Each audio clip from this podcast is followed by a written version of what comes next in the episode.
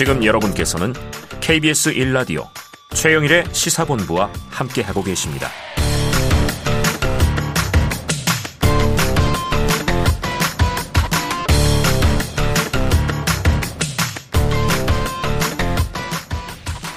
네, 시사본부 매일 이 시간 청취자분들께 깜짝 간식 선물 드리고 있는데요. 오늘 이번 주 내내 최영일 커피를 저희가 쏘고 있습니다.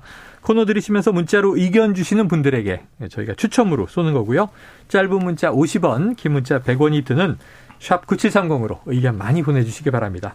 자, 주간 사건 사고 소식을 알아보는 배성, 배상훈의 사건 본부 배상훈 프로파일러 나와 계십니다. 어서 오세요. 안녕하세요. 자, 잘 계셨죠? 예, 예. 자, 이게 참 세간의 정말 화제였습니다. 아동 성폭행범 김근식 이 풀려난다는 지금 예정이 있어서 계속 이제 걱정 걱정을 하고 있었는데 과거에 또 다른 미성년자를 강제추행한 혐의로 만기 출소를 하루 앞두고 다시 재구속이 됐습니다. 자, 새롭게 드러난 이 김근식의 혐의를 한번 짚어보려고 하는데요. 자, 원래면은 이번 주 월요일이 출소 예정일. 근데 이 하루 앞두고 재구속한 사례는 아주 이례적이라고 하더라고요. 미성년자 11명을 성폭행한 김근식의 12번째 범행이 드러난 거죠?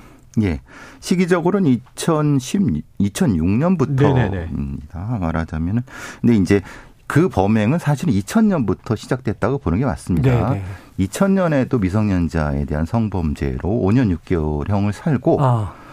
바로 출소한 후에 6월에 출소를 했는데 7월부터 음. 그러니까 16일 이후 출소 네. 16일부터 범행을 해서 음. 두 달, 뭐 석 달. 왜냐하면 그 뒤에는 이제 필리핀으로 도망 나갔다가 다시 아, 들어왔기 들어오고. 때문에.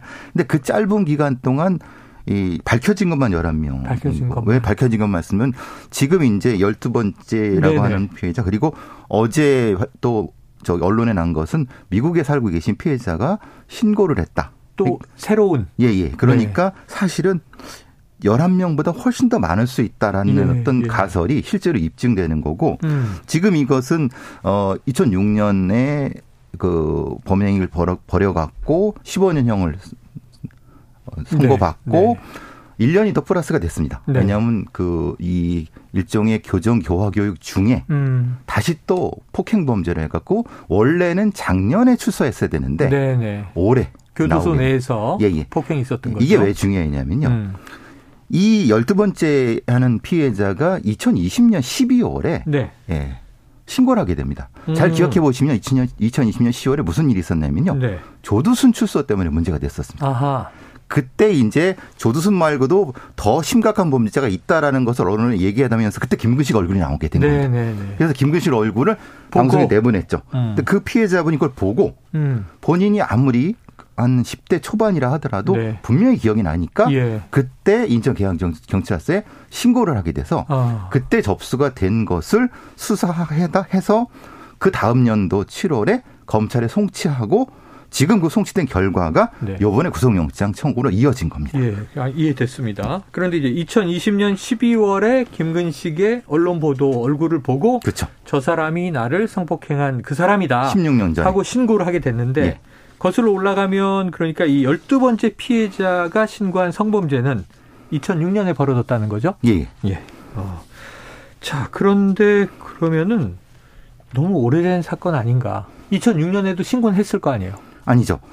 그때 사실은 어려웠던 부분이 뭐냐면 아. 그때는 아. 성범죄가 친고죄였고 네네. 또 하나는 그 당시에 어 연쇄 성범죄가 사실 굉장히 많았습니다. 아. 제가 그때쯤에 이제 경찰 생활을 시작했었는데요. 예, 예.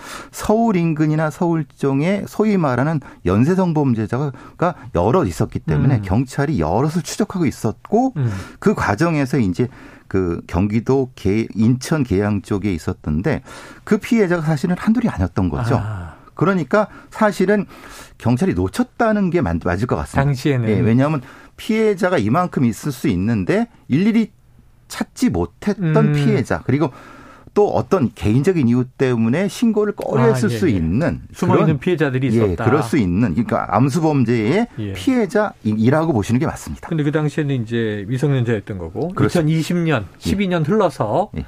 이제 신고한 거죠. 예, 예. 14년이 흘렀네요. 시간은. 자, 검경의 대응은 적절했습니까? 대체로? 문제는 이제 당시에는 수사가 좀 미진했고 부분은 그렇지, 아까 말씀드렸고 2020년 12월에 신고했을 때 음. 수사가 적절했냐에 대한 부분 때문에 지금 국감 때도 이제 논란이 됐던 그렇습니다. 부분인 거죠. 그렇습니다. 왜냐하면은 경찰에서 수사를 했는데 문제가 이렇게 오래 걸렸느냐? 예, 예. 왜냐하면 그뭐한 8개월 정도 걸렸는데 그렇죠. 다시 보완 수사를 한두번 정도 했나 봅니다. 말하자면 음. 검찰 쪽에서 계속 보완을 두 번 요구를 했고 네네. 여기서 좀 어, 언급돼야 되는 건 김근식이 교도소를 여러 옮겨 다녔습니다. 음. 그러니까 실제로 이 사건 자체가 저기 뭐 해남 쪽이라든가 목포 이렇게 저쪽 관할이 계속 바뀐 거예요. 갔다 왔다는 변명을 지금 하고 있는데 네 사실 제가 이런 사건을 조금 아는 입장에서는 음. 사실 은 변명이라고 봅니다. 네. 왜냐하면 이런 아동과 관련된 사건은 굉장히 중대하기 때문에 예, 예. 보통 두세 달 안에 이 조사가 끝나고 음. 결정을 음. 내려야 되거든요. 네. 그러니까 그럼 그 중간에 여러 다른 어떤 것 때문에 좀 소홀히 하지 않느냐라고 아. 하는 법률 전문가 혹은 저도 그랬을 가능성, 예, 이걸 생각해 보는 예, 거죠. 예. 그렇죠. 지금 말씀하신 게 좀 이게 우리 일반인은 뭐또 네. 이렇게 보도를 가끔 봐도 뭐 김근식이 누구야 네. 잊어버릴 수 있지만 지금 경찰 관계자는 김근식 그러면 이제 누군지 그렇죠. 알거 아니에요. 네. 그런데 이제 수사가 좀 시간이 너무 오래 걸렸다. 그리고 또 이 죄질에 비해서 징역 15년 이것도 논란이에요. 너무 가볍다. 수감 당시 김근식은 30대 후반. 그럼 만기 출소하면 50대. 이 재범과 또 보복 가능성 높은 것은 사실이죠. 아까 폭행까지 그렇죠. 교도소 안에서 했다고 하니까. 당시에는 근데 당시의 법 체계로서는 최고 형량입니다. 아, 당시에는 예, 최고다. 교, 조두순 문제가 터져갖고 음. 법이 아청법이라는 게 많이 바뀌어갖고 네. 누범 조항이라든 가중 조항이 생겼기 때문에 음. 지금은 같은 범죄라고 무기징역 이상이지만 어, 당시는 그래도 최대 최고 형량이었지만은 예, 예. 문제는 그때 어떤 감성이 너무 떨어졌던 거죠 사법부에서 아. 사실 생각해 보시면 30대 후반인데 15년 뒤에 그럼 출소한다 뻔히 알고 있었다고 네, 하면은 네, 네. 교도소 내에서 음. 재범 방지 교육이라든가 아니면 여러 가지 이 교육을 했어야 되는데 네, 네. 문제는 200시간 넘게 했다고 합니다마는 어. 사실은 그 출소하기 전에 검사를 해보니까 너무나도 재범 위험성이 높더라. 높더라. 예, 성범죄 위험성, 아동 성범죄 위험성이 높더라. 그러니까 결국 출소하게 되면은 네. 이걸 이걸 어, 떻게할 것인가에 대한 사실 대책이 없지 않았느냐 네, 네. 이런 생각이 드는 거죠. 근데 이를 5년을 복역했어요. 출소하자마자 아까 처음에 말씀드렸지만 16일 만에 또 범죄를 저질렀고 다발적으로 범죄가 이어져요. 이게 좀 아동 성범죄자들이 좀 독특한 성향이 있는 겁니다. 예, 그렇습니다. 예전에는 FBI의 범죄 분류상으로는 collector라는 불 네, 네, 했는데 네, 그 뒤에는 조주빈 같은 유형은 trader라고 하고요. 네. 이 김근식 같은 경우는 traveler라는 별도의 어떤 분류 체계를 아, 넣는 이유가 네. 왜냐하면 이 정도로 이들은 매우 위험하고 위험하다.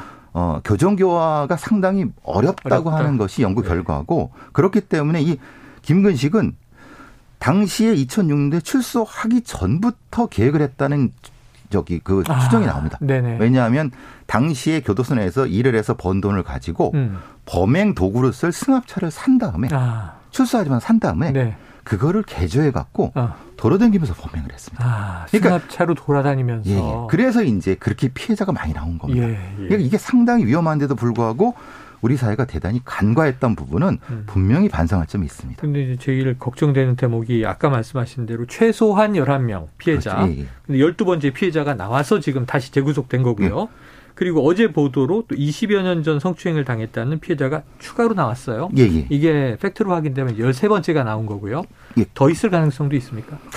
조심스럽게 저는 매년 시기적으로 이 범행의 패턴과 피해자 유형을 쭉 보다 보면 음. 빈 공간들이 있습니다. 아, 예. 그러니까 이 김근식의 범행 패턴상은 여기가 분명히 뭐가 있어야 되는데 네. 빈 공간이 있으니까 음.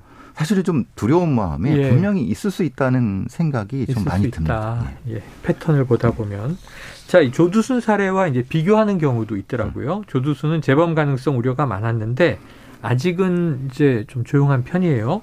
공통점과 차이점이 있을까요? 조두순 같은 경우는 어, 이 보통 기회성 범죄라고 합니다. 뭐냐면 아동 성범죄도 기회성 범죄. 말하자면 기회가 되니까 공격하는 네네네. 경우가 있고요. 그럼 그 경우는 성인 범 성인 피해자도 있을 수 있는 형태인데 음. 김근식은 성인 피해자는 없습니다. 아. 아동만을 공격합니다. 네네네. 그러니까 사실 김근식이 더 상당히 위험하고 예. 매우 그 이 조심해야 되는 존재인 거고 네.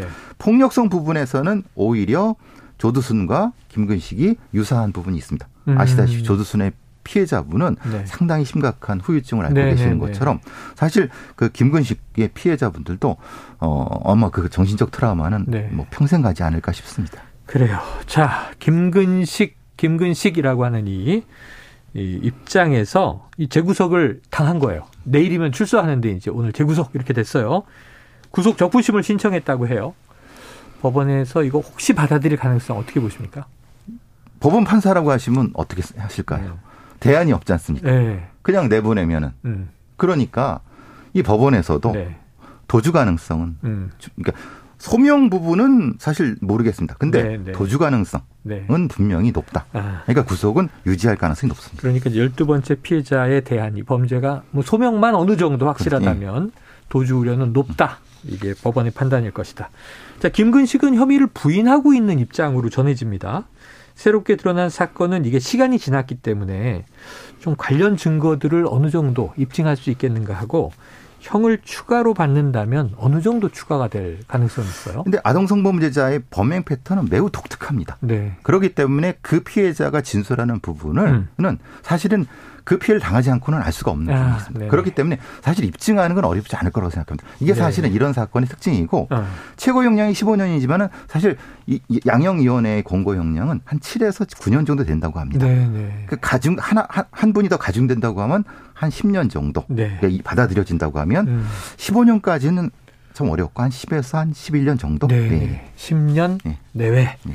15년은 좀 최대한 이렇게 했으면 네. 좋겠다라는 희망사항으로 보고 아유, 알겠습니다. 너무 끔찍한 사건이고요. 또 이제 뭐 형기를 채우고 사회로 나오는데도 사회 두려움이 있습니다. 조두순, 조두순 때도 그랬고 김은식도 그랬는데 출소 하루 전 재구속이 됐는데 추가 피해자가 나왔던 것이죠. 지켜보도록 하죠. 자, 오늘 배상훈 프로파일러와 함께 사건 본부 함께 했습니다. 오늘 말씀 고맙습니다. 감사합니다. 자, 오늘 최영일 커피 당첨자분들은요. 시사본부 홈페이지 그 안에 들어가면 방송 내용이 있거든요. 거기서 확인하시면 당첨 여부를 아실 수 있고요. 당첨되신 분들은 맛있게 드시면 감사하겠습니다. 자, 오늘 준비한 최용일의 시사본부 내용 여기까지고요. 저는 내일 낮 12시 20분에 다시 돌아오도록 하겠습니다. 지금까지 청취해주신 여러분 고맙습니다.